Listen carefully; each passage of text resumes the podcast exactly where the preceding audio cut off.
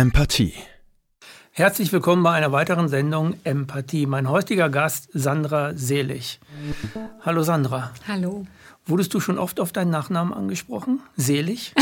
ja, vor allen Dingen in Verbindung mit meinem Beruf, weil das passt eben so super gut ja, zusammen. Genau. Ne? genau. ja. Also ich heiße Lenz mit Nachnamen und mhm. ich wurde auch sehr häufig auf den Frühling oder auf äh, Goethe-Gedichte angesprochen, so Lenz. Ne? Sandra, du bist Seminarleiterin. Was machst du? Also ich bin eigentlich Heilpraktikerin oder nicht mhm. nur eigentlich, sondern ich bin Heilpraktikerin mit einer eigenen Praxis in Berlin. Ich habe zwei Praxisstandorte, einmal in Schöneberg und einmal in Köpenick. Und ähm, ich biete aber auch Seminare an und ähm, ja, leite Heilkreise, ähm, leite Workshops, mache viel auch online, ähm, biete Elternkurse an. Mm, ja, eigentlich das, was viele Heilpraktiker auch machen. Also ne, es gibt halt einmal diese Praxis, in, äh, diese Arbeit in der Praxis und einmal eben die Arbeit, äh, ja, indem man eben Seminare anbietet oder Workshops, um eben noch ein größeres Publikum zu erreichen. Mhm. Dein, äh, was heißt neuestes Ziel? Das machst du jetzt ungefähr, glaube ich, seit einem halben, dreiviertel Jahr ähm, bist du sehr viel mit Frauen unterwegs, machst sehr viel Frauenheilkreise und mhm. so. Ne? Machst auch sehr viele Videos mit äh, Frauen und versuchst halt ähm, die Corona, die Corona-Problematik aus der weiblichen Sicht zu betrachten. Aus mhm. der männlichen Sicht äh, haben wir sie, glaube ich, zu Genüge betrachtet. Wir haben sie auch mit dem patriarchalen Denken halt äh, produziert, mit dem höher, schneller, weiterdenken. Und du bist auf die Idee gekommen zu sagen, ähm, da gibt es eine eine Richtung, die nicht, so, die nicht wirklich betrachtet wird im ganzheitlichen mhm. Sinne. Und das ist die weibliche Seite äh, der Corona-Krise, wie es mhm. dazu kam und welche Heilkräfte aus der weiblichen Sicht eigentlich da drin sind. Wie bist du auf diese Idee gekommen? Habe ich das richtig erzählt jetzt so für dich? Kannst das ja weiter ausführen? Mhm. Ja, zum Teil schon. Also mhm. das ist natürlich nicht meine Idee, sondern diese, ähm, diese Sicht, dass es eben eine eine starke weibliche Strömung gibt, die jetzt gefragt ist oder dass die weiblichen Kompetenzen jetzt in dieser Zeit gefragt werden, ähm, die gibt es schon viel länger. Die ist auch in den, sage ich mal, spirituellen Kreisen schon länger gelebt und schon mhm. länger bewusst auch. Ähm, und ich habe das einfach nur aufgenommen, letztendlich. Wie viele andere Frauen aber auch.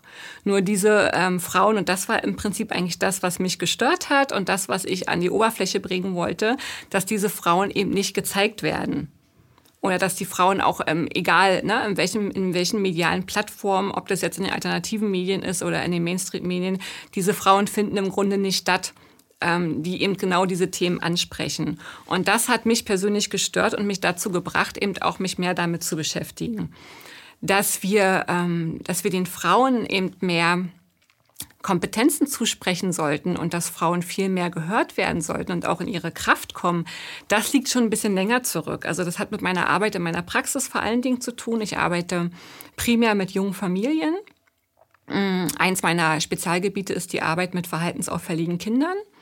Ähm, ich nenne sie auch gerne unangepasste Kinder, weil für mich sind sie hm. natürlich nicht verhaltensauffällig, sondern für mich zeigen sie eben einfach nur, ähm, was an unserem Umgang mit Kindern in unserer Gesellschaft einfach nicht stimmt. Und sie sind praktisch mehr oder weniger die, ähm, ja, die Revoluzer, die uns eben zeigen, ja, Achtung, hier ähm, geht was nicht in die gute Richtung. Und ähm, ich fühle mich nicht gut dabei. Und ähm, ja, das war so ein bisschen mein, oder ist noch weiter natürlich mein Spezialgebiet. Und in dieser Arbeit mit diesen Kindern habe ich sehr oft festgestellt, dass wenn ich dann mit den Müttern arbeite, wenn es darum geht, eben selbst, selbstbestimmt zu sein, sich auch gegenüber den Erziehern oder Lehrern auch zu behaupten, ähm, für das Kind die eigene, das eigene Beste sozusagen rauszuholen, dann ähm, habe ich in dieser Arbeit eben gemerkt, dass sich vor allen Dingen die Mutter stärken sollte oder dass die Mutter im Grunde eigentlich der Schlüsselpunkt ist. Und da geht es, das ist mir ganz wichtig, das auch zu sagen, es geht überhaupt nicht um Schuld mhm. dabei, sondern es geht darum, dass wir ähm, in unserer Gesellschaft halt auch so ein bisschen verqueres Denken haben, wie ein Kind zu sein hat, wie eine Frau zu sein hat, wie ein Mann zu sein hat. Und ähm, die Frauen, ähm, diese, diese Verbindung zu dem, was möchte ich eigentlich für mein Kind, über die Jahre oft verlieren. Also der Wunsch, dass das Kind unauffällig ist und angepasst ist, wird irgendwann größer, unbewusst, als der Wunsch, dass das Kind eben seine mhm. eigene, sein eigenes Potenzial leben kann. Dieser Switch, der, ja, der, der findet meistens irgendwie so ähm, im Vorschulalter statt, spätestens in der Schule natürlich. Und ähm, da wieder zurückzukommen an dieses Bewusstsein, hey, wir wollen doch, dass unser, unsere Kinder ihr eigenes Potenzial wirklich entfalten können. Weil wir wissen doch eigentlich, dass jeder Mensch, der geboren wird, wichtig ist für unseren Planeten. Und dass der eine bestimmte Kompetenz, ein bestimmtes Potenzial mitbringt. Und dass es überhaupt keine gute Idee ist, dieses Potenzial eben verkümmern zu lassen und um es dann halt gleich zu machen, dass wir alle mit unseren gleichen, äh, ja, dass alle die gleichen Kompetenzen haben. Und da wieder daran zu erinnern und diesen Perspektivwechsel ähm, hinzubekommen, bringt halt für das Kind unglaublich viel. Das heißt, diese Arbeit mit den Frauen, die wieder daran zu erinnern, worum es eigentlich geht, ist die eigentliche Heilung des Kindes letztendlich. Mhm. Um es mal ganz verkürzt mhm. natürlich darzustellen. Ne? Ist die Frau ähm, auf Dauer ähm, der Gesellschaft zu gehorsam? Also zu sehr angepasst auf einmal? Ja, auf jeden warum, Fall. Warum, warum, passen sich Frauen dann eher der Gesellschaft an, der Gesellschaftskonformität, mhm. als ähm, dem Kind die Freiheit zur Potenzialentfaltung zu geben?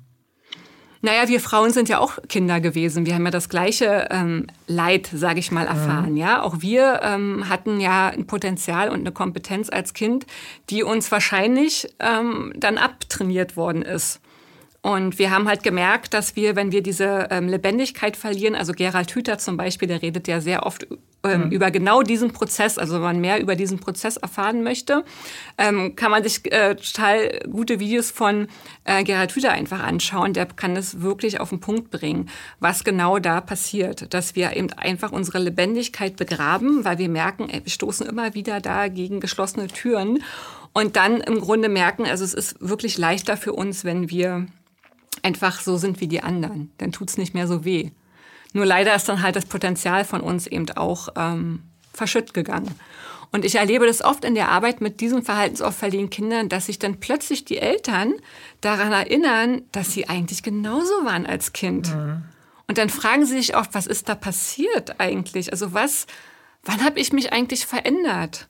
Und dann fängt es im Grunde schon an, ja. Dann, dann fängt im Grunde eigentlich die Heilung des Kindes schon an. Weil dann erinnern sich die Eltern oft daran, dass es eben auch wehgetan hat, dass man ähm, erzählt bekommen hat, dass man nicht richtig ist.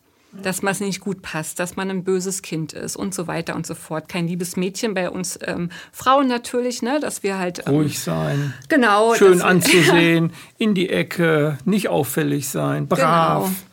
So, genau. ne?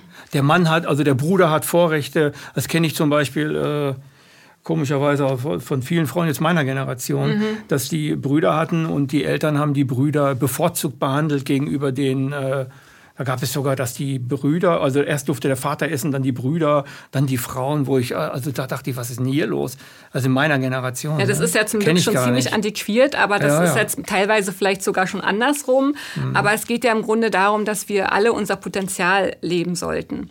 Und warum das vielleicht gerade bei uns Frauen äh, nochmal so besonders ist, es steckt eben einfach noch in uns drin als Kollektiv. Ich meine, wir haben, uns wird seit tausenden von Jahren im Grunde erzählt, dass wir abhängig sind ähm, von, von den männlichen, von der männlichen Seite und dass wir nicht überlebensfähig sind. Und ich meine, wenn wir uns überlegen, dass wir in großen Teilen der Welt auch noch diesen Zustand haben, dass Frauen tatsächlich ja nicht wirklich ähm, lebensfähig sind ohne einen äh, männlichen Partner, der ihn, ähm, der sie, ja, der die Kinder versorgt, der sie ähm, versorgt äh, das ist ja noch in großen Teilen der Welt eben so, da dürfen wir uns nichts vormachen.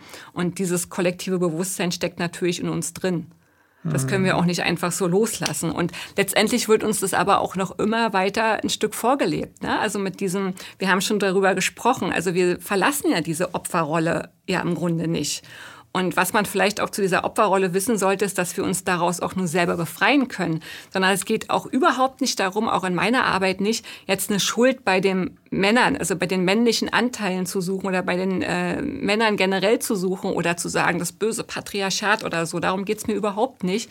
Sondern es geht darum, halt diese, diese eigene weibliche Urkraft wieder zu entdecken und nicht darauf angewiesen zu sein, dass uns eine, eine Quote einen Beruf beschert oder dass wir endlich genauso viel Geld verdienen wie ja. ein Mann oder dass wir ähm, unser Gender-Sternchen bekommen oder was auch immer sich für uns eingefallen, also was uns die Politiker sich so einfallen lassen für uns.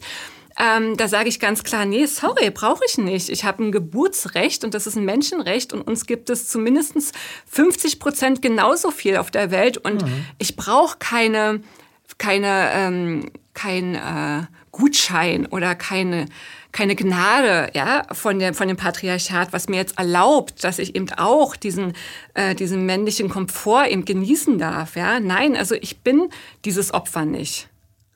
Und diesen Perspektivwechsel nach vielen Tausenden von Jahren hinzubekommen oder wirklich zu integrieren, das findet ja schon statt. Es gibt ja ganz viele Frauen, mhm. die da schon auf dem Weg sind. Die sind vielleicht noch nicht zu sehen, aber es findet im Grunde schon statt. Und darum geht's. Es geht darum, diese Opferrolle zu verlassen. Und das können wir nur selber tun. Also wir Frauen können es selber machen.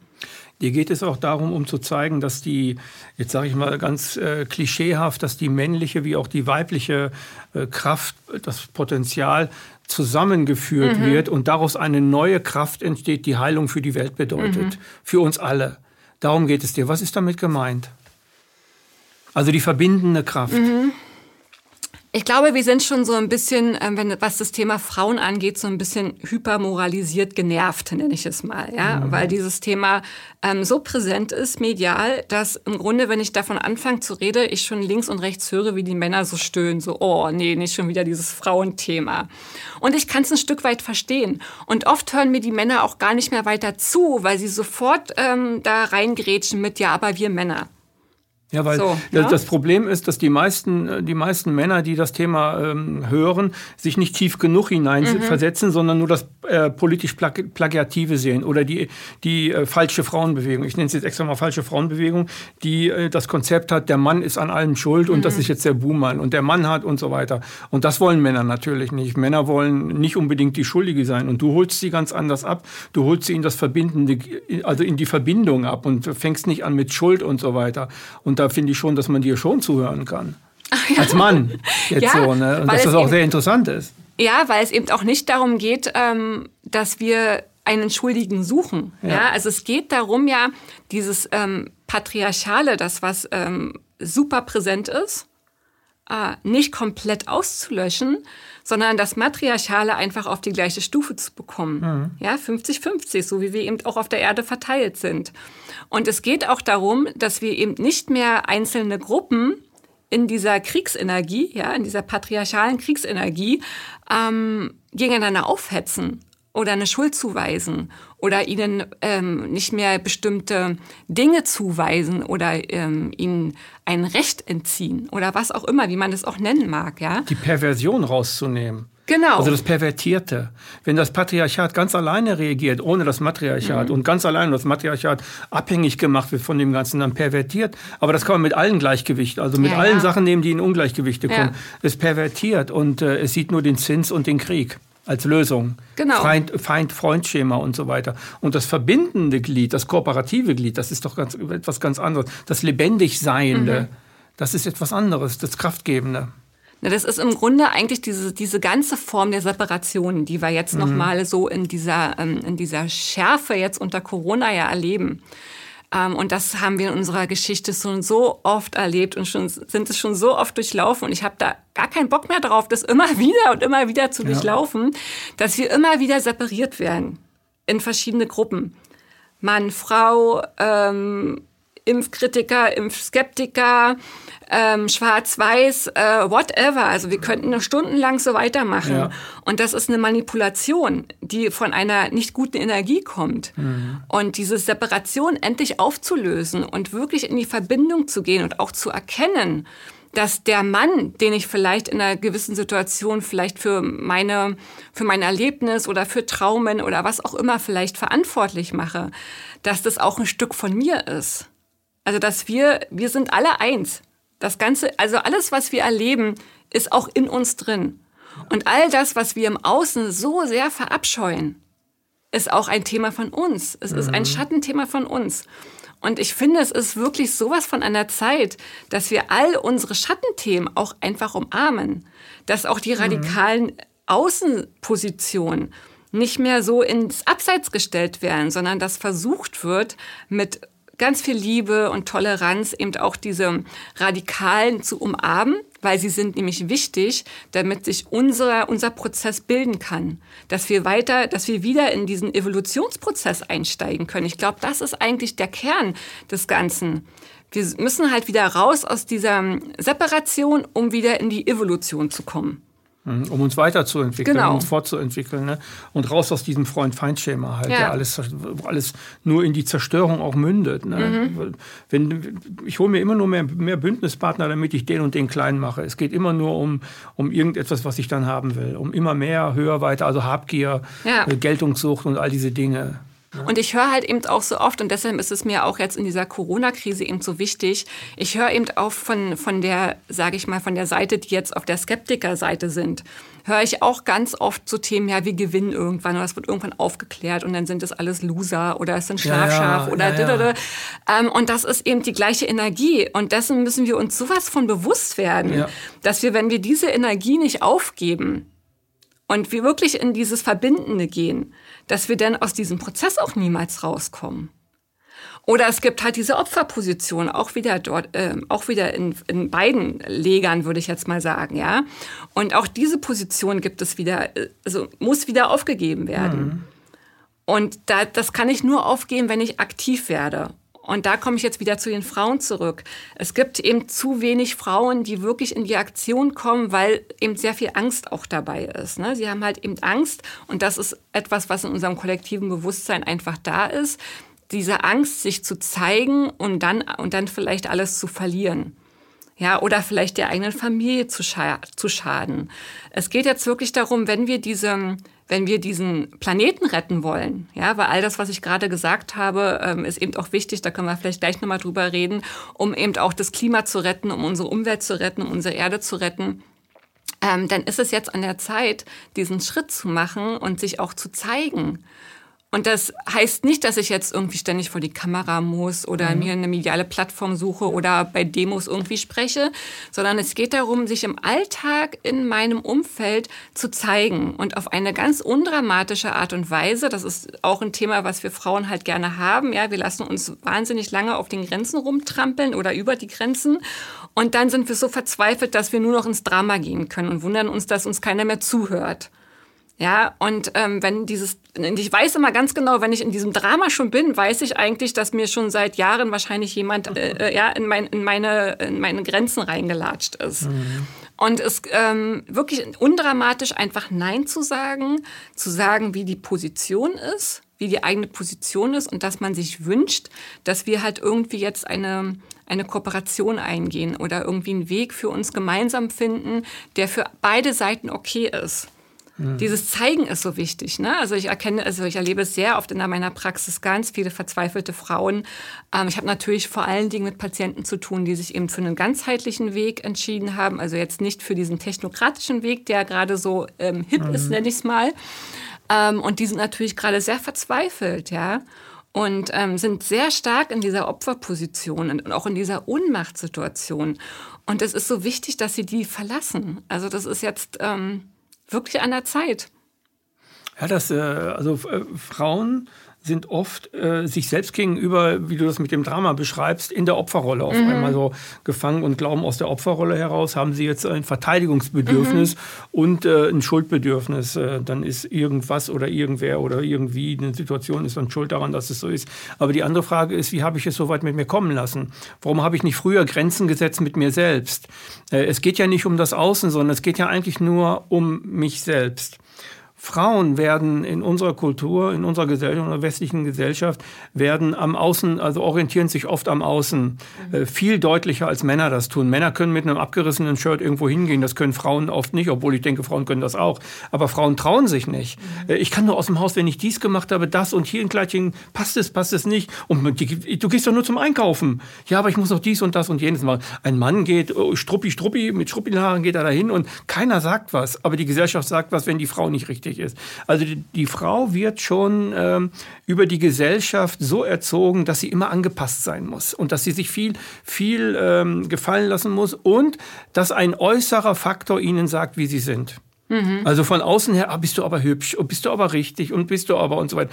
Und es, ähm, es, ähm, es, Frauen haben das auch, aber es kommt ihnen später in den Sinn, dass sie sagen, hör mal zu, Junge, ich muss mir gefallen, wie du, wie du denkst, wie ich bin, das interessiert mich überhaupt nicht. Hm. Männer kommen sehr schnell dahin, dass sie sagen, ist mir doch egal, wie ich aussehe und mir doch egal, was du von mir denkst. Ich weiß, dass ich gut bin, hör mal auf. So, äh, aber das ist so und so, und, und da würde ich Frauen gerne drin haben, dass die sagen, okay, ich genüge mir doch selbst was, was soll ein anderer, warum soll ein anderer mir sagen, wie schön oder wie hässlich oder was auch immer ich bin? Ich weiß hm. doch, wer ich bin. Also dieses, ne? Tatsächlich habe ich äh, mit wirklich wenig Frauen zu tun, die noch so sind, wie du es beschreibst. Mhm. Ich glaube, da gibt es schon so einen Generationswechsel mhm. irgendwo. Das ist ähm, auch gut so. Ja, genau, das ist auch gut so. Und ich, das Problem finde ich, dass es gerade total in eine andere Richtung kippt. Ähm, die auch nicht gut ist, ja, dass halt Frauen ähm, sich halt besonders beweisen müssen, beruflich zum Beispiel. Oder ähm, besonders intellektuell wirken müssen und besonders ähm, darauf gucken, dass sie moralisch richtig sind. Und das ist auch wieder anstrengend, ja. Das ist auch wieder super mhm. anstrengend und hat nichts mit einer Angebundenheit an, ähm, selbst, an ne? seine an eigenen Kompetenzen, an die eigene Weiblichkeit, an, mhm. den, eigen, an den eigenen natürlichen Zyklus ähm, sondern es hat auch etwas Patriarchales wieder. Ja, also ich habe hab, heute früh in Vorbereitung des Gesprächs habe ich mich mal so ein bisschen in der Meditation mal darauf eingestellt und da ist mir so dieses ähm, Thema römisches Reich so im Kopf gekommen. Ne? Also da gab es halt diesen einen, der den Daumen hoch oder Daumen runter gemacht hat. Und was ich jetzt gerade so erlebe, ist, dass ähm, alle, ja, alle Frauen, also viele Frauen aus der intellektuellen Szene oder aus der Politikerszene eben dahin streben, eben auch irgendwann dazu zu gehören, zu demjenigen, der halt Daumen hoch oder Daumen runter äh, macht. Also nicht nur ihm zu gefallen, damit man halt nicht in ähm, Ungnade fällt, sondern dass man auch irgendwann in dieser Position ist. Und das ist aber auch wieder ein extrem patriarchales Thema und hat nichts Verbindendes. Also wir sind dann wieder bei dieser Kriegsenergie, wo es darum geht, halt einer bestimmte Gruppe von Menschen äh, Kompetenzen abzusprechen und ähm, zu verleumden oder was auch immer, was wir immer wieder erleben und hat halt nichts mit einer wirklichen weiblichen Kompetenz, äh, mit Verbindung, mit wirklich mit echtem Friedensaktivismus. Also ich glaube, diesen ja. echten Friedensaktivismus, das ist etwas, was vielleicht noch mehr in uns Frauen ist als ähm, in uns Männern ich kenne das jetzt von Charles Eisenstein, das ist halt nun mal ein Mann, ja, ein ganz äh, sehr ähm, toller Philosoph. Ich habe äh, verschlinge seine Bücher. Und ähm, er spricht halt immer davon, dass echte Friedensaktivisten von keiner Seite gemocht werden. Tja, das stimmt. Ja, weil klar, ne, die, wenn, wenn du auf einer Seite bist, dann möchtest du, dass die andere Seite vernichtet wird. Oder zumindestens, dass, sie, dass man irgendwann erkennt, dass die Seite, auf der man selber steht, die richtige Seite ist. Aber zu verstehen, dass es in, einer, in einem wirklichen Frieden keine richtige Seite gibt, mhm. sondern nur ein Miteinander kooperieren und in die Gemeinschaft gehen. Genau. Das ist, ähm, das ist halt, das ist halt echter Friedensaktivismus. Und ich glaube, dass es uns, dass wir Frauen diese Kompetenz ähm, noch eher besitzen und sie halt auch eher zeigen können und den Mann auch einladen können, auch in diese Gemeinschaft zu kommen. Das ist, glaube ich, das ist äh, ein ganz wesentlicher Punkt. Das ist ein, ein Punkt, den ich an Frauen bewundere. Mhm. Und das ist ein Punkt, ähm, äh, wonach Männer dürsten. Mhm. Aber es öffentlich nicht zugeben. Das ist das, was, was, was ganz viele Männer an Frauen ja lieben, dass, sie, sie, dass die Frauen die Fähigkeiten haben, den Mann zu befrieden. Mhm. Ihn in eine ganz andere Situation zu bringen und ihn von seiner, von seiner ähm, unkontrollierten Energie mhm. runterzuholen in eine kontrollierte. So sage ich das jetzt mal. Äh, und äh, wenn ich, hab, ich bin Begründer des Nichtkampfprinzips. Und ich habe in meiner, in meiner ganzen jetzt 20-jährigen Tätigkeit als Nichtkämpfer äh, wirklich genau das gemerkt, was du sagst. Es gibt sehr viele Frauen, wo ich sage, du bist ja Nichtkämpferin. Und es gibt sehr viele Männer, wo ich sage, du musst aber nicht Camper werden. Also du solltest das mal tun. Viele Frauen sind es von Natur aus, denen muss ich das nicht erzählen. Die müssen das auch nicht unbedingt wissen, was ich dann da so herausgefunden mhm. habe. Es kommt ja nur auf die Tat an. Und die können das. Sie sind kooperativer. Mhm. Sie müssen ja auch kooperativer werden, weil sie im Grunde das, die Kinder haben. Ne? Mhm. Sie haben die Brust, die Gebärmutter. Und wir Männer haben, haben das nicht. Wir können die Kinder nicht, äh, nicht ernähren die ersten drei Jahre. Und Kinder stellen sich und Mütter stellen sich, das wird ja ein, ein symbiontischer Prozess. Und da sind Frauen im Vorteil. Was das angeht. Fast, vielleicht ist das falsch, wenn ich sage im Vorteil. Ähm, Männer haben dann andere Dinge gemacht, mhm. äh, damit die Frauen das konnten und so. Und damit die das in Ruhe, in Frieden machen konnten und nicht äh, in irgendeiner aufgeregten Situation, wo das Kind dann wieder sicherlich drunter leiden könnte oder so. Da haben die Männer darauf geachtet. Heute ist das alles ganz anders. Aber äh, das stimmt, was du sagst. Kann ich nur äh, beipflichten. Na, bedingungslose so Liebe, das ist ja das, was wir als Mut Mütter mitbringen. Ja. ja. was in uns wächst. Wir können ja ähm, unser Kind auch lieben, wenn es der gräulichste Mensch geworden ist. Ja? Mhm. Und äh, diese Form der bedingungslosen Liebe, das ist, glaube ich, etwas, was wir ganz dringend brauchen. Dass mhm. wir eben auch Menschen ähm, liebevoll annehmen können, die vielleicht total anders als wir drauf sind, die wir wo wir eine gewisse Abscheu vielleicht sogar empfinden. Ähm, aber wenn wir dann uns erinnern an diese be bedingungslose Liebe und daran, dass wir eben alle als äh, liebende Wesen auf die Welt gekommen sind. Ehrfurcht ist auch ein schönes Wort äh, in mhm. dem Zusammenhang. Dass Demut. wir wirklich Ehrfurcht und Demut vor jedem Lebewesen auf dieser Erde haben. Egal, ob es uns passt oder nicht, ob es uns stört oder nicht. Wenn jemand so völlig, ähm, völlig anders als wir auf uns zukommt und wir den halt erstmal vielleicht als störend oder so empfinden, dann wäre halt nicht, dann wäre die richtige Reaktion in meiner Welt, wie ich sie mir vorstelle und viele andere natürlich auch, dass ich ihn erstmal anspreche und frage, ja, wie, ne, wie ist er so geworden? Was ist sein Lebensweg? Was, was sind seine Gedanken? Und ihm nicht halt sofort das Wort abschneide oder ihn als nicht lebenswert oder nicht liebenswert betrachte. Weil ähm, man, also ich stelle mir das immer gerne so vor, wenn ich jemanden wirklich überhaupt nicht mag oder so, ja, dann denke ich manchmal so, was wäre denn, wenn das der einzige Mensch mit mir zusammen auf der Welt wäre? Auf einer Insel.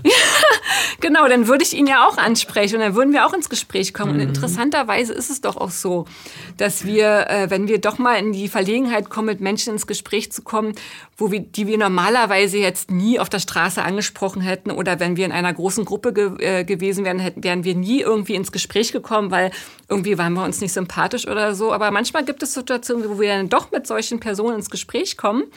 Ähm, ich bin zum Beispiel Hundebesitzerin und als Hundebesitzerin passiert es oft, ja, dass man mhm. halt mit Menschen ins Gespräch kommt, die man normalerweise jetzt im Leben nicht so ansprechen würde. Und dann stellt man plötzlich fest, dass es dann doch irgendwie Gemeinsamkeiten gibt und dass der Mensch ganz anders ist, mhm. als man ihn eigentlich wahrgenommen hat. Also es ist wirklich total überraschend und das ist doch, das ist doch das Leben eigentlich. Was habe ich denn davon, wenn ich nur mit Menschen zusammen bin, die genauso ticken wie ich? Das macht, das ist schön, das ist komfortabel, das ist nett, ja.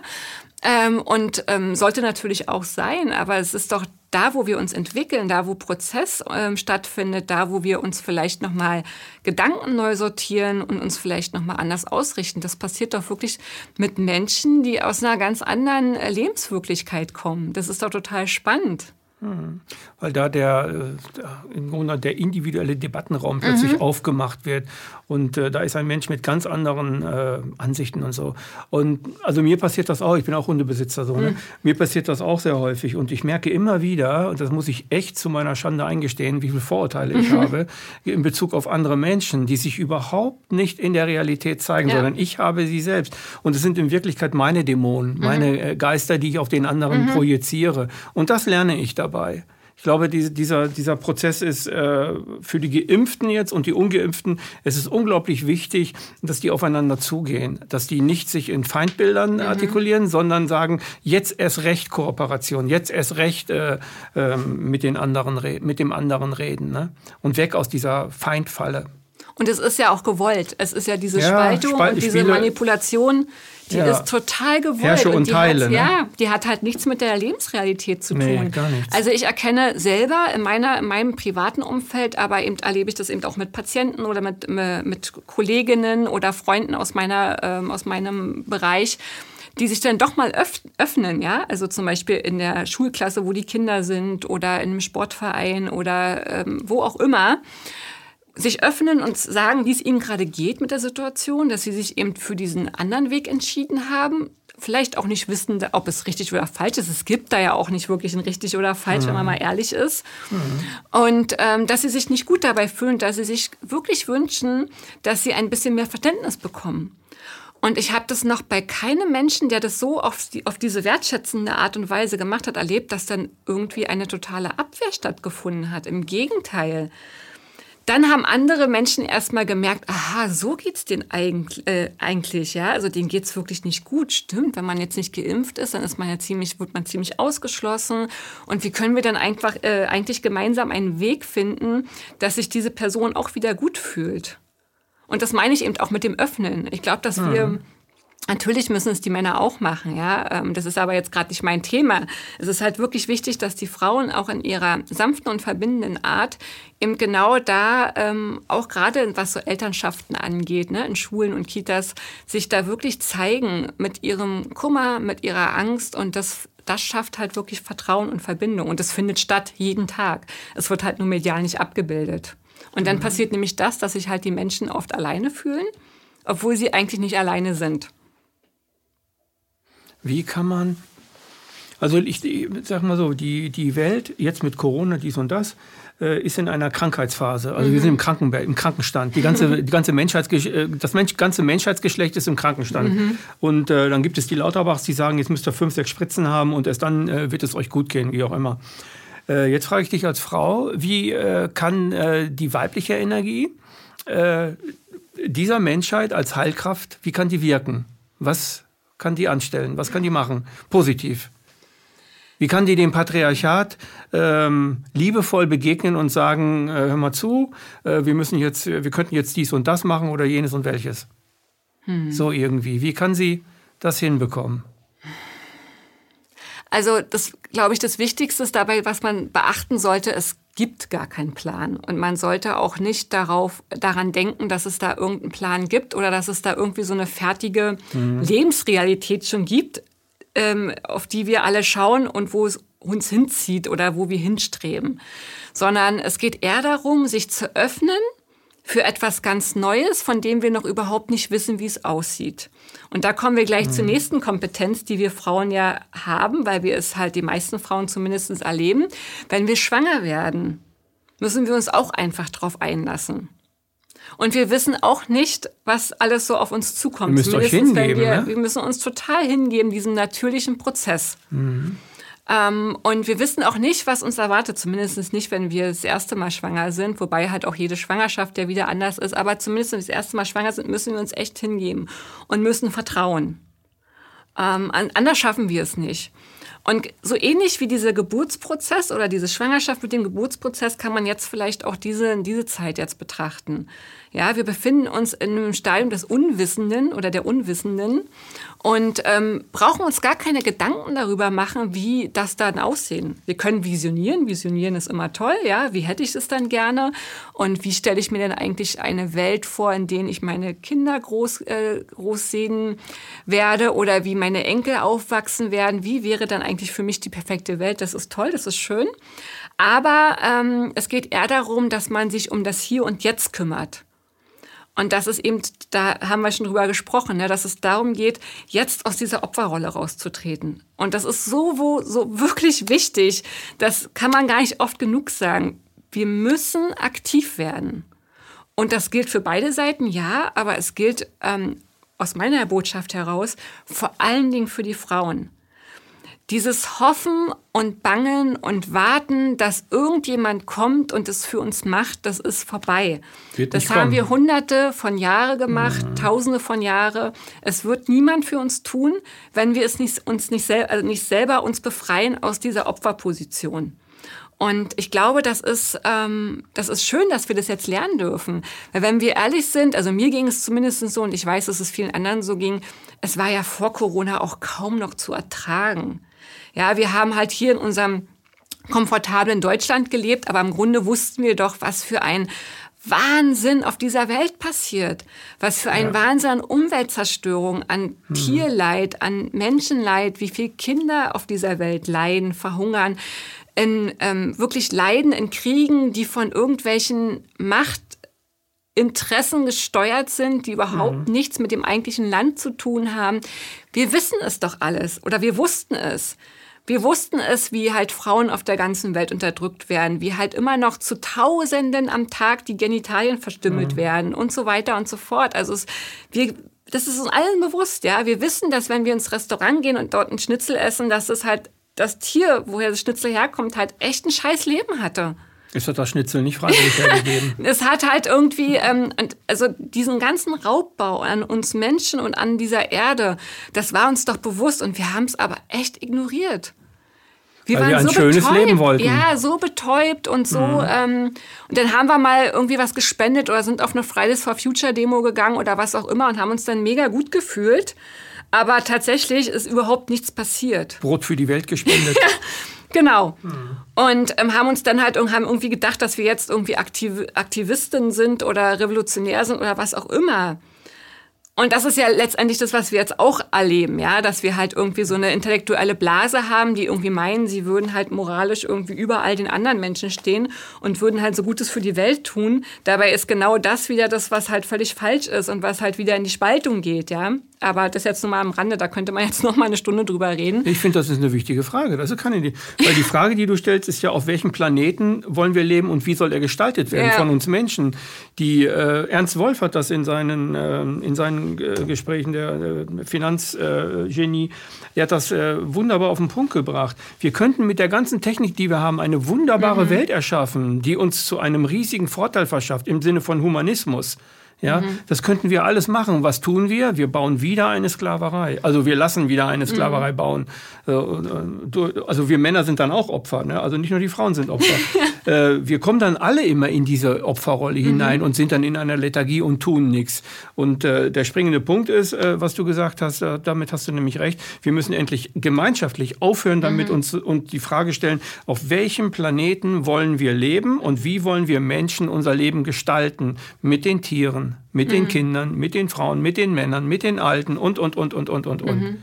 Wie wollen wir das machen? Und es ist Zeit für, Human für echten Humanismus, ja. für echte Menschlichkeit. Und diese echte Menschlichkeit, die fängt erst an, wenn wir nicht glauben, dass es irgendeinen Menschen oder ein mhm. Lebewesen auf der Welt gibt, das tiefer steht als wir. Das ist, also dann, ne, erst wenn wir diesen Gedanken einfach mal loslassen, ja, und auch der vermeintliche Nazi oder der Linksradikale, der die Autos anzündet, auch der gehört in diese Gesellschaft und auch den gilt es zu umarmen. Menschheitsfamilie.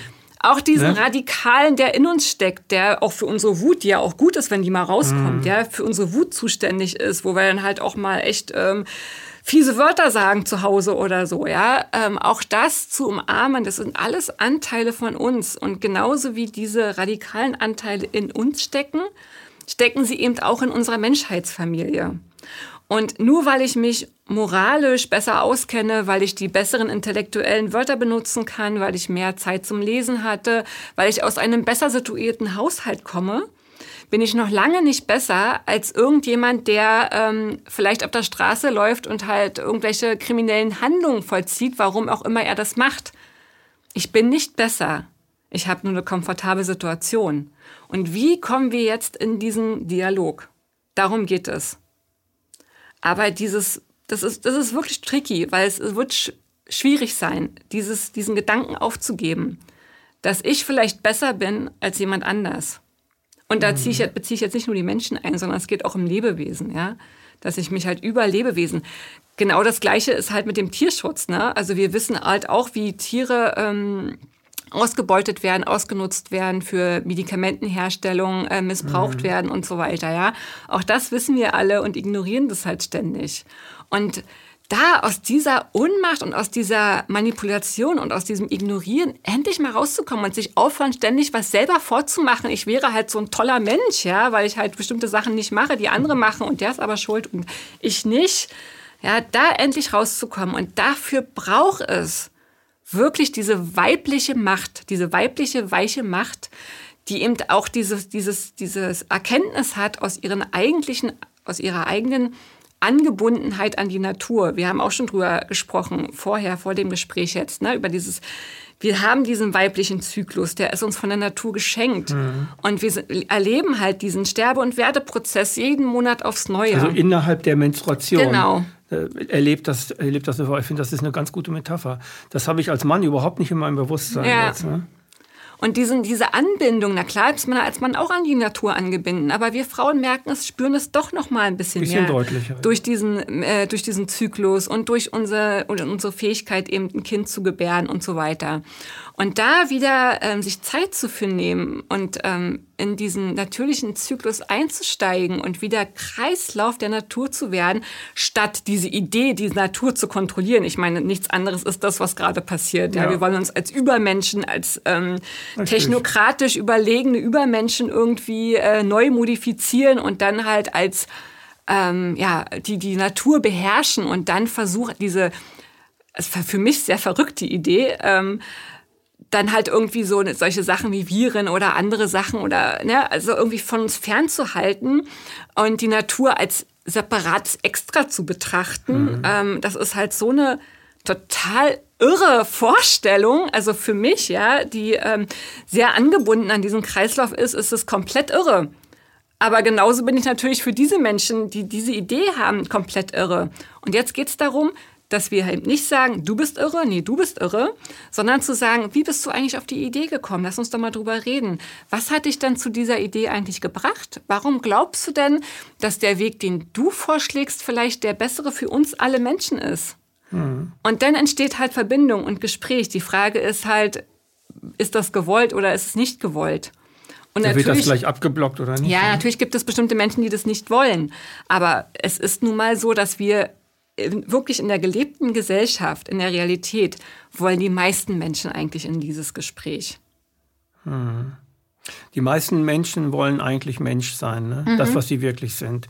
Sie sind vor der Flucht, weil es ihnen einkonditioniert wurde von klein auf, mit der Schule, mit dem Kindergarten, auch schon äh, im Elternhaus äh, wurde den Kindern halt, das habe ich schon oft erzählt, äh, die Empathie halt abgeraspelt, indem mhm. das Kind nicht gesehen wird, wie es ist, sondern indem es zu sein hat, wie wir Erwachsenen es haben wollen. Das darfst du nicht, das musst du machen, nein, mhm. da, nein, da und so weiter. Ja, doch. Und wenn es dann merkt, dass der Papa halt das toll findet, dann akzeptiert es das als geliebt sein. Mhm. Und dann wird es immer in diese Richtung gehen, was Mama und Papa wollen. Das ist ab jetzt Liebe. Mhm. Und nicht bedingungslos, was das Kind schon mitbringt ja. wird von den Erwachsenen als Liebe, wie du gewollt bist, wie Gott oder die Natur dich geschaffen hat, das ist schon Liebe.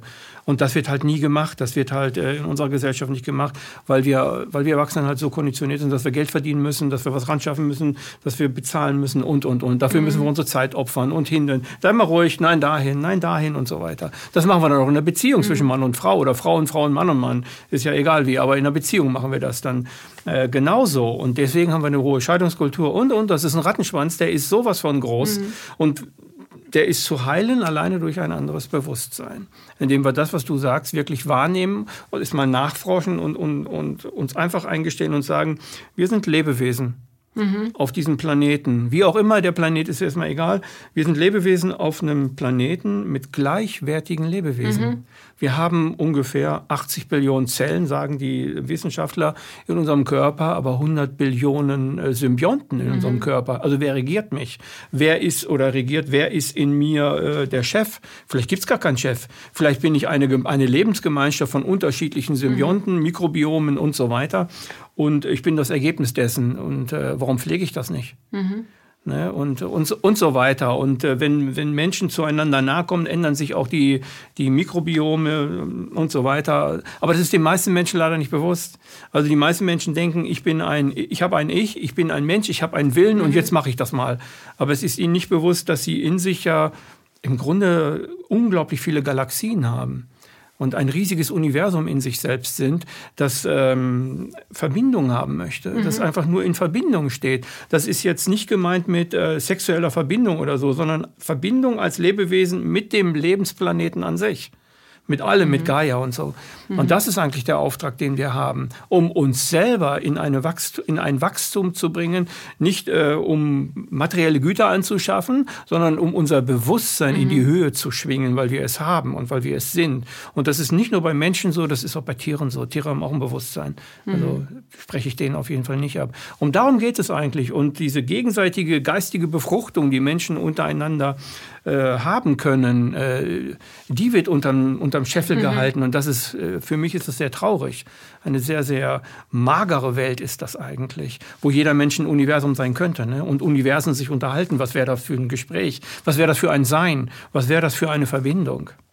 Ja, Und äh, was halt auch wirklich ähm, wichtig dabei ist, auch zu wissen, dass es das schon ganz viele Initiativen und ganz viele Menschen ja. gibt, die da schon total lange auf dem Weg sind.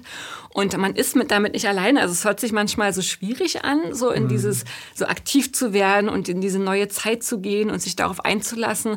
Aber wir dürfen nicht vergessen, es gibt schon wahnsinnig viele Gemeinschaften, ähm, Menschen, äh, große Gemeinschaften auch weltweit, die da schon total lange auf dem Weg sind und da schon eine Struktur oder eine Idee davon schon geschaffen haben. Ja, also wir sind jetzt sicherlich keine Pioniere mehr im eigentlichen Sinne. Wir vielleicht, sagen althergebracht. Vielleicht sind wir halt einfach nur Pioniere in unserem eigenen Leben. Also das ja. finde ich eigentlich eine schöne Vorstellung, ja. ja. dass wir halt Pionier sind, dass mhm. wir nicht einfach Dinge übernehmen, die uns so beigebracht worden sind, ja, sondern dass wir uns nochmal selber neu gestalten dürfen und nochmal neu in uns reinhören ähm, dürfen und jetzt die Möglichkeit haben, nochmal irgendwie abzubiegen. Ja, das ist doch wunderschön, oder? Ja, total schön ja. eigentlich. Und ich glaube, das ist, und dieses Bewusstsein ist schon sowas von da und es ist gleichzeitig wichtig, halt nicht so viel Aufmerksamkeit in diese ganzen Manipulationen. Also da nicht mehr so viel Plattform zu bieten, ähm, diesem ganzen, egal auf welcher Seite, egal von welchen Medien, da nicht mehr zu sehr ähm, diesen, den Fokus drauf zu richten, sondern wirklich auf die Selbstgestaltung. Wie gestalte ich mein eigenes Leben? Wie wünsche ich mir wirklich, wie ich selber lebe, wie meine Kinder, wie meine Kindeskinder leben? Was ist mein innigster Wunsch? Wieder wirklich dieses Bewusstsein, ein echtes Bewusstsein zu entwickeln. Was ist hier in mir drin und was gibt es für eine Melodie, die in mir spielt? Was gibt es für ein Orchester, was wieder richtig gestimmt werden will? Das ist eigentlich die Botschaft dieser Zeit. Und wenn wir uns vorstellen, dass all die Menschen ähm, einfach nur vielleicht um uns rum genau das machen und da in sich schauen und etwas kreieren, was ihnen selber gut tut, mhm. was ihnen selber gefällt, denn jeder Mensch, wie du auch schon sagtest, ja, möchte geliebt werden. Jeder Mensch möchte, dass seine Potenziale gesehen werden. Jeder Mensch möchte halt frei von Angst leben und in einer, in einer sicheren, gut gehaltenen Gemeinschaft leben. Ähm, dann kreieren wir von ganz alleine, ohne dass wir irgendwie eine Kraftanstrengung haben oder irgendwie Geld investieren müssen oder so, sondern dann kreiert sich von ganz alleine halt eine ganz neue Lebensrealität. Und mhm. dazu sind wir jetzt aufgerufen. Ja, das ist die, das wäre die, also das ist für mich die Lösung äh, dieser ganzen Corona-Sache. Die Corona-Situation, in der wir jetzt stecken, also in der Eugenik von den ganzen Leuten, äh, das ist für mich einfach nur die Spitze äh, des ganzen äh, Kapitalzins mhm. und äh, Pervertierung von patriarchalen mhm. Strukturen. Also Pervertierung dessen. Das ist nicht das, was Männer wollen. Nee. Ich kenne keinen Mann, der das wirklich will, was da gerade passiert, ja. oder der sich dafür einsetzt, dass es ja passiert, dass er zum Cyborg wird. Das ist irgendwie so eine Fantasie, so eine, so eine, so eine. Also in, in, in Science-Fiction-Filmen kommt das vor, aber in Wirklichkeit, also ich möchte auf gar keinen Fall von meiner Menschlichkeit weg. Ich möchte weiterhin das bleiben, was ich bin. Ich mhm. möchte auch sterben, wenn ich alt genug bin. Das ist für, völlig äh, für mich überhaupt kein Angstthema oder so. Aber ich möchte nicht eine Eisenhand haben oder einen Chip haben im Gehirn, wo, wo ich dann irgendwie irgendwie, was soll denn das? Die Natur hat uns doch so geschaffen, wie wir sind. Und äh, der einzige, der einzige für mich, das mag jeder anders sehen, der einzige, der über Leben und Tod entscheidet, ist Gott oder die Göttlichkeit oder die Natur oder die, das Gotteswesen, mhm. wie auch immer man das nennen möchte, ist, ist, ist, mir egal. Aber ich kann doch nicht entscheiden über Leben und Tod.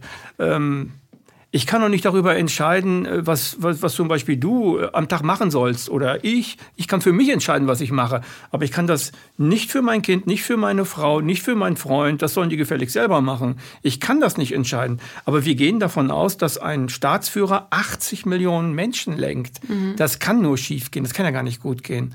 Und von dieser Idee müssen wir runter. Ich bin selber auch jemand, der einfach denkt, wir brauchen keine Regierung. Also wir brauchen schon eine Ordnung, aber eine Ordnung nicht im Sinne von Herrschaft. Na, Herrschaft über weniger. Menschen auf gar mhm. keinen Fall. Deutlich weniger Staat auf jeden Fall, ja. Ja, deutlich weniger mhm. Staat und dass die Menschen sich selber lenken äh, in, in, in, äh, und nicht gelenkt werden und so. Ja, einfach von ihrem Gefühl geführt werden. Also ja. einfach da von ihren, nicht dieses von außen lenken, genau, das ist ja so ganz viel Manipulation ähm, sondern dass wir einfach in unserem Gefühl bleiben. Und es ist klar natürlich, wenn jemand nach Geld und Macht strebt, dann sind natürlich Menschen, die mit sich glücklich sind, natürlich jetzt nicht gerade die besten Kunden, ja. hm.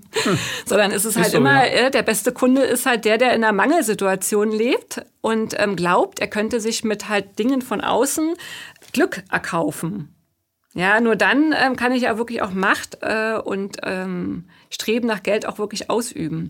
Wenn ich jetzt jemanden habe, der halt mit sehr wenig zufrieden ist und einfach mit sich und dem, was er machen kann in seinem Leben, halt wirklich glücklich ist, dann kann ich den, an dem natürlich, dann kann ich den erstens nicht kontrollieren und ich kann dann zweitens auch nicht wirklich an den verdienen. Und das natürlich von einer Wirtschaftsmacht, die uns umgibt, ähm, natürlich nicht wirklich gewünscht.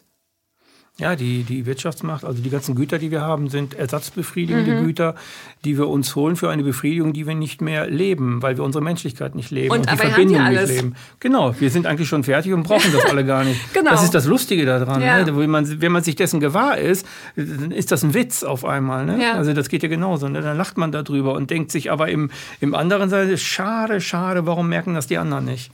Das, Und, weil ja, wir brauchen ja die Verbindung mit den genau. anderen. Das ist ja unsere, das ist ja unser Lebenselixier, unsere Nahrung. Ja, und dieses halt, ähm, dieses Schade, schade, warum es, merken es die anderen nicht?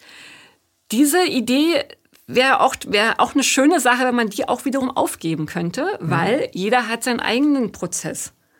Und diese Warmherzigkeit äh, zu haben, jeden Menschen in seinem eigenen Prozess zu lassen.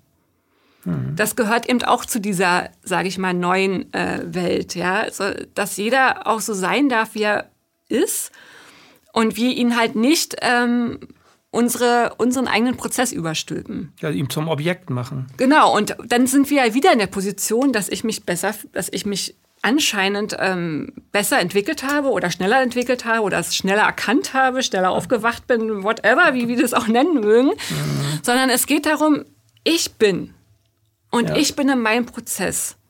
Und ich schaue, wie ich das mit dem mir gegenüber miteinander verbinden kann. Was können wir voneinander lernen? Die beste Idee ist doch eigentlich, wenn wir auf einen Menschen zugehen, nicht zu schauen, was ist an dem alles irgendwie nicht richtig, sondern was kann ich von dir lernen? Warum begegnest du mir? Das hat doch einen Grund, ja? Warum finden wir zusammen? Was hast du für eine Information für mich, die für mich wichtig ist? Darum geht es. Also Mhm. ich bin fest davon überzeugt, dass es äh, nur darum geht. Weißt du, wir, wir Menschen gehen jetzt auf eine Party. Ich lerne dich kennen, du lernst mich kennen und ich sage, was machst du denn so? Mhm. Da denke ich, Mann, was ist das für eine scheiß Frage? äh, was mache ich denn so? Ich bin Ja. Mensch. Also damit sprengst du fast jede Diskussion. Ich sage, ich bin Mensch. Mhm. Dann gucken die dich doch an und sagen, äh, wie, was, wo? Ja, was machst du denn, meine ich? Ja, was machst du denn beruflich? Ja, und dann, ja, gut, willst du das wirklich wissen, was ich Mhm. beruflich mache? Naja. Aber, aber auf diese Ebene trifft man keine Menschen an. Wer bist du, wäre vielleicht eine bessere Frage. Ja. Wer bist du oder was, ja, wie bist du hier? Wie geht's dir heute? Ja, Ähm, was bringst du mit? Ähm, was, wie ist dein Tag heute? Das sind halt Mhm. Fragen, mit denen man halt auch ein gutes Gespräch einfach führen kann. Mhm. Ja, aber dieses wirklich in dieser Wertschätzung zu bleiben und bei sich zu bleiben, das ist das, was wir jetzt unbedingt lernen sollten. Dieses, ich bleibe jetzt bei mir und gebe nicht irgendwelche Schuld oder Aufträge oder was auch immer ans Außen ab, was eigentlich meinen Prozess betrifft. Das erlebe ich eben jetzt auch gerade auf dieser Seite der ähm, Skeptiker der Maßnahmen. Ja, da gibt es sehr viel Ohnmacht und sehr viel ähm, Hoffnung, dass es diesen einen Retter oder diese Situation geben wird, die alles zum, zum Kippen bringen wird. Und dann ist alles wieder wie vorher. Um Gottes Willen, bloß nicht wie vorher. Ja, wir möchten jetzt diesen Wandel nutzen, um endlich diesen Scheiß, muss ich jetzt wirklich mal so sagen, wirklich loszuwerden. Und wirklich in diese Menschheitsfamilie und in diese Wertschätzung vor dem Leben und der Natur, weil wir haben noch diesen Planeten zu retten. Und wir werden diesen Planeten mit all diesen Lebewesen und mit dieser ganzen Natur nicht retten, wenn wir uns immer weiter von der Natur entfernen. Ja, und vor allem, wenn wir uns zur Maxime machen, ähm, diese Natur, diesen Planeten mit aller destruktiven äh, Kraft Mhm. äh, zum Sterben zu bringen, zum Ausrotten zu bringen, zum Töten. Ja. Wir töten das ja alles. Also uns, wir sind ja nur noch destruktiv unterwegs. Also Ja. die patriarchale Kraft, ne, die, die zur Perversion, äh, die pervertiert wurde von bestimmten Mächten, was auch immer, führt zur Destruktivität, weil sie entbunden ist von der eigentlichen Verbundenheit mit der ja, mit der weiblichen Seite. Also mit dem Ganzen, also ich sehe das Männliche und Weibliche zusammengenommen als gesamte, gesamtes Menschsein. Und äh, äh, jetzt egal, ob es Männlichkeit oder Weiblichkeit ist, äh, man, hat, man hat innerlich den Auftrag zu sein, was man ist. Das ist eigentlich alles. Ja, Dann genau. kommt die Verbundenheit von ganz alleine. Und das ist uns komplett abhanden gekommen. Wir sind nicht mehr für uns da, sondern wir sind für die Dinge da. Die Dinge beherrschen uns. Also der schnellste Wirtschaftscomputer, das ist, äh, der hat mit Lichtgeschwindigkeit, macht er irgendwelche Prozesse und wir rennen jetzt dieser Technologie mhm. hinterher auf dem Wirtschaftsmarkt, auf dem Finanzmarkt. Also das muss man sich mal vorstellen, das machen die einfach. Das ist, das ist das Perverse, Perverse was ich meine.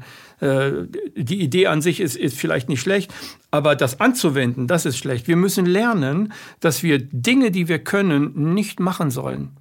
Also wir machen Dinge, weil wir sie können. Wir bauen die Atombombe, weil wir es können. Wir bauen AKWs, weil wir es können. Jetzt bauen wir sie ab, weil wir es können. Wir sollten bestimmte Dinge nicht tun, mhm. weil, weil, wir sie können. Und wir sollten auch bestimmte Dinge, die wir herausgefunden haben, äh, nicht weiter vollführen. Ja, die Frage ist ja, warum machen wir oder erschaffen wir bestimmte Dinge? Und da sind wir halt wieder in dieser gewollten Mangelposition oder in dieses gewollte Mangelgefühl.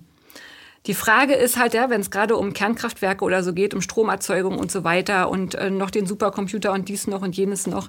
Die Frage ist, aus welcher Motivation ähm, entsteht dann so etwas? Weil mhm. also Fortschritt ist ja nicht immer schlecht, das ist ja auch gut, das kann uns Fortschritt ist eigentlich posi natürlich, positiv Natürlich, besetzt, ne? also gerade technischer Fortschritt, den kann man ja auch wunderbar, wundervoll nutzen. Ich meine, mhm. super, dass wir uns jetzt weltweit ähm, begegnen können, ja? ja, per Videokonferenz oder so, ist doch total toll. Ähm, aber die Frage ist immer, aus welcher Haltung tun wir Dinge? Und wenn die Haltung ist, ich bin in einer Mangelsituation und möchte mich erhöhen, damit ich das Gefühl von Liebe und Fülle habe, was ich mir anders nicht geben kann, außer dass ich mir etwas erschaffe, etwas Technisches oder mir etwas kaufe, etwas zulege, noch größer, noch äh, grandioser bin als jemand anders, dann ist es eben keine gute Entwicklung. Denn es ist halt nichts, was uns wieder in die Menschlichkeit zurückbringt ich glaube, das ist halt eine Haltungsfrage, da halt auch immer mal doch dahinter zu gucken, warum mache ich das jetzt eigentlich? Also was ist der Ursprung Richtig. davon gewesen? Ja, und das ist auch, um wieder auf meine Arbeit zurückzukommen, auch so wichtig bei der Begleitung mhm. von Kindern. Also ich nehme jetzt bewusst nicht das Wort Kindererziehung, sondern es geht halt wirklich um eine Begleitung. Da sollte man sich als Eltern hin und wieder mal hinterfragen, aus welcher Haltung mache ich das jetzt eigentlich mit meinem Kind? Also ja, warum sitze ich jetzt eigentlich hier mit meinem Kind und schreibe hundertmal den Buchstaben A, obwohl ich eigentlich weiß, dass es eine total sinnlose Geschichte ist und eigentlich eine wirklich eine respektlose äh, Anweisung an mein Kind, ja? Ähm, und mich auch immer wieder hinterfrage, warum will ich denn eigentlich, dass mein Kind in der Schule unauffällig ist? Hat es was mit mir zu tun? Will ich nicht auffallen? Mhm. Ja, möchte ich vielleicht irgendwie nicht als schlechte Mutter dargestellt werden? Oder ist es jetzt, geht es jetzt hier wirklich ums Kind? Ja, auch immer wieder diese Haltungsfrage. Rudolf Steiner nannte das halt auch in der Anthroposophie, dass man eben auch so eine Rückschau hin und wieder, äh, also eigentlich jeden Abend oder jede Woche vielleicht eine Rückschau mhm. selber vornimmt und zu guckt, wie, da gab es gewisse Situationen jetzt an diesem Tag oder in dieser Woche. Ähm, lass mich die nochmal reflektieren, lass uns mich nochmal raufschauen. Was war eigentlich, was hat mich da so geärgert? Warum war ich da so schwierig oder warum habe ich nicht die richtigen Worte gefunden? Ging es da um mich? Ging es um das Gegenüber? Was war das Thema? Und das dürfen wir eben auch viel häufiger machen, dass wir auch eigene, also eigene Entscheidungen, die wir getroffen haben oder eigene Dinge, die wir gemacht haben, einfach nur mal angucken. Und auch da geht es wieder nicht um Schuld. Ne? Es geht einfach nur mal noch mal drauf zu gucken und zu schauen, ob ich vielleicht aus der Situation auch was lernen darf. Mhm. Und da bist du schon in der therapeutischen Arbeit. Ja, also genau. sobald du dir Gedanken machst, warum ich das auf die Kinder projiziere mhm. oder auf den Partner oder auf die Partnerin oder auf den Freund, Freund, Arbeitgeber, äh, wir projizieren ja ständig. Und wenn wir, wenn wir das mal hinterfragen würden, warum projiziere ich mhm. überhaupt? Ja, weil ich meine Konflikte nicht löse und weil ich es scheue, in mein eigenes Gesicht zu schauen, in mein mhm. eigenes Herz zu schauen und so weiter. Also in Wirklichkeit ist, äh, steht dem Bewusstseinswandel eine Katharsis bevor, von jedem Einzelnen, eine mhm. Reinigung ja. der alten Ursachen von Konflikten, wie auch immer sie gelagert ist, aber frei von Schuld. Also ja. ich arbeite in meiner therapeutischen Praxis äh, auch äh, frei von Schuld. Mhm. Also die Eltern sind nicht schuld, weil die Kinder jetzt so und so, weil dann könnte man ja auch da sagen, deren Eltern und mhm, deren genau. und deren, wie weit wollen wir denn zurückgehen? äh, also da, man kann das Schuldkonzept nur loslassen und sagen, okay, geworden sein ist so, aber du hast jetzt eine Möglichkeit. Mhm. Und außerdem erwächst auch aus dem, aus dem sogenannten Krankheit, also mhm. Krankheiten dann nennen, ne, erwächst ja auch eine Potentialität ja? aus diesem Gewordensein, ne, aus, dieser Dem, aus diesem demütigenden, was auch immer dir widerfahren ist, erwächst aber auch eine Potentialität. Also äh, die besten Kenner von Problemen sind die, die Probleme hatten mhm. und nicht die, die keine hatten, aber studiert haben, wie sie sind. Ja. Äh, so geht das auch in der Psychologie oder überhaupt in der Therapie, aber das ist meine Erfahrung, meine ja. individuelle Erfahrung, dass diese Leute viel, viel besser sind in Bezug auf äh, Leuten etwas zu sagen, weil sie es selbst erlebt haben. Mhm. Also ein Tiefdepressiver, der da rausgekommen ist, kann mir viel mehr über eine Depression sagen als ein Psychologe, ja. der darüber gelesen hat und mir jetzt erzählen will, wie das geht. Nein, da gehe ich lieber zu dem, äh, zu dem Kumpel, der zwei Jahre lang da fast in Selbstmordgedanken war und dann rausgekommen ist und heute eine Firma hat und eine glückliche Familie, wie auch immer. So male ich da mal die Welt. Und das ist mir viel wertvoller. So, so ein Mensch ist für mich, was meine Probleme angeht, dann viel wertvoller, weil der echte Lösungen hat. Und da sind wir genau bei dem Thema auch, ne, von wie gestalten wir unsere neue Welt. Brauchen mhm. wir dann eigentlich noch Psychologen? Ja, ja. Also brauchen wir dann wirklich noch Therapeuten? Wir brauchen sie es, nicht mehr. Wäre es eigentlich eine schöne Idee auch, dass wir halt ähm, in einer Gemeinschaft leben und dann kennen wir jemanden, der hat schon eine Depression gehabt oder der war vielleicht schon mal in einer Abhängigkeit und hat es geschafft, dann gehe ich doch hin und frage ihn, ja, brauchen wir noch Geburtshilfe? Ja, ähm, na klar ist es schön, dass wir ähm, diese moderne Medizin haben und in Notfällen hilft die aber uns ich glaube, eine Hebamme weiter. ist tausendmal besser als diese Geburtsmedizin. Ja, auf jeden Fall, aber ist auch nochmal ein anderes Thema auf jeden Fall. Ja, aber hm. Chirurgen finde ich auch eine tolle Idee, ja, also ja. so gerade in diesen Akutfällen, ähm, da ähm, lobe ich mir diese moderne Medizin auf ja. jeden Fall. Aber wir brauchen eben auch ganz viel nicht mehr, weil wir Menschen, wir haben doch erleben doch Dinge und wir haben so viele Kompetenzen Kompetenzen. Und es gibt eben die Generation, die vor uns gegangen ist. Und da gibt es doch Menschen, die kann ich fragen und die kann ich um Hilfe bitten. Aber das findet ja oder hat nicht mehr gar nicht mehr so stattgefunden, sondern wir sind immer zu den sogenannten Experten gegangen und haben uns da ähm, eine Heilung äh, gewünscht oder eine Hilfe gewünscht. Dabei wäre es vielleicht das Gespräch mit dem Nachbarn gewesen, was uns viel mehr gebracht hätte, ja, oder diese überhaupt dieses Gefühl, in einer Gemeinschaft gehalten zu sein auch mit meinen Problemen, mit meinen Themen, dass man mich respektiert, egal wie ich bin. Und wenn ich ein Problem habe, dann kann ich ganz offen darüber sprechen. Und dann gibt es jemanden, der sagt so, du, ich habe da einen Impuls. Lass uns doch ein Gespräch darüber führen. Ich glaube, ich kann dir da ein Stück weit weiterhelfen, weil ich habe eine ähnliche Situation schon mal selber erlebt. Weißt du, was ich von dir lerne? Von dir lerne ich, dass wir Menschen bei, bei uns Menschen bleiben sollten mhm. und den, den Menschen zu Rate ziehen sollen. Alle Technologie, die dazu führt, dass wir in der Menschheit, in, der, in, in, in uns Mensch, Menschen bleiben können und in der mhm. Verbundenheit sind, sind, sind gute Dinge. Alle, die zur Macht führen, also zur Perversion, mhm. zur Pervertiertheit von Dingen führen, die sind eigentlich äh, von übel. Aber mhm. die Technologie, die das vollführt, Verbindung und so, Menschlichkeit, stärkt und uns mehr verbindet, äh, die ist eigentlich gewollt. Mhm. Ich danke dir für dieses Gespräch. Sehr gerne. Das war eine weitere Auflage von Empathie, heute mit Sandra Selig.